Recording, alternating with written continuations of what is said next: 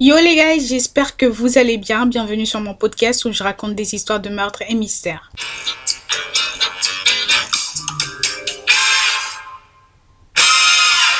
Alors aujourd'hui, nous allons parler d'une histoire vraiment perturbante. Il s'agit de l'affaire Rebecca Zhao. Notez que cette histoire va débuter avec le décès d'un petit garçon, d'un petit garçon de 6 ans qui s'appelait Max Shaknai. Il est aussi important de noter que le père de Max, Jonah Shaknai, était un multimilliardaire self-made et que sa mère s'appelait Dina Ramona. C'est ainsi que après son divorce avec la mère de Max, le père de Max, donc Jonah, va rencontrer Rebecca, 32 ans. Le père de Max avait 54 ans à l'époque.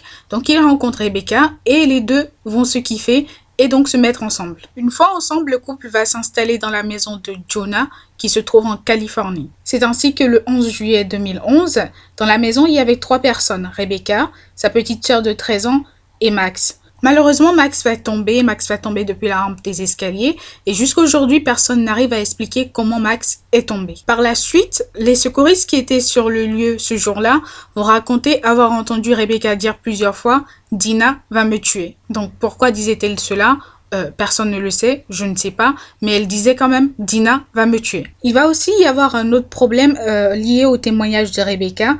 Donc Rebecca va dire au secouriste que lorsque Max est tombé, elle l'a rejoint au salon et que elle l'entendait dire océan, océan, océan. Donc Max, selon elle, était encore conscient. Sauf que euh, son témoignage porte problème parce que Max, pendant qu'il était transporté à l'hôpital, n'était plus du tout conscient, Max ne respirait plus. Donc cela soulève des questions euh, sur la fiabilité du témoignage de Rebecca. Notez que plus tard, après le, décès de Max, euh, la mère de Max va engager un détective privé qui va déterminer que le centre de gravité de Max était trop bas en fait pour qu'il atteigne le chandelier qui est accroché en haut pendant sa chute. Sauf que ni ce détective ni personne ne vont réussir à nous expliquer comment Max est tombé. C'est ainsi que euh, après le décès de Max, donc quelques heures après qu'il ait été pris en charge à l'hôpital, la police va déterminer que la cause du décès du jeune garçon était accidentelle. Revenons quand même avant le décès de Max, donc une journée après son accident, euh, le frère de son père, Adam Shaknai, ainsi que la sœur jumelle de sa mère vont les rejoindre à l'hôpital.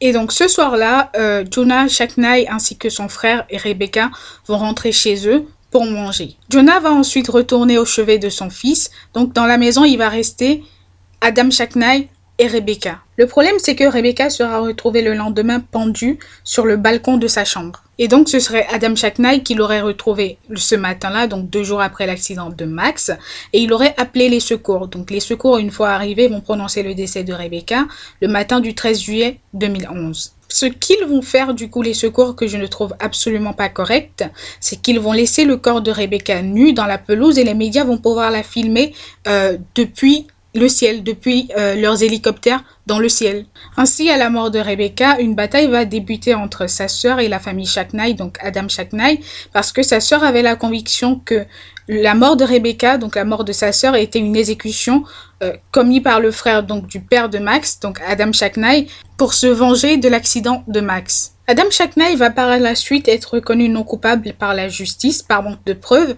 mais aussi surtout parce que le coroner va rouler que la mort de Rebecca était un suicide. Mais par la suite, au cours d'un procès civil, Adam Shackney va être reconnu coupable en fait du décès de Rebecca et va être ainsi condamné à verser 5 millions de dollars en compensation à sa famille et 130 000 dollars environ à la mère de Rebecca. C'est déjà la fin de cette histoire, j'espère que vous aurez kiffé. Je vous souhaite une très bonne journée, portez-vous bien et faites de bons choix.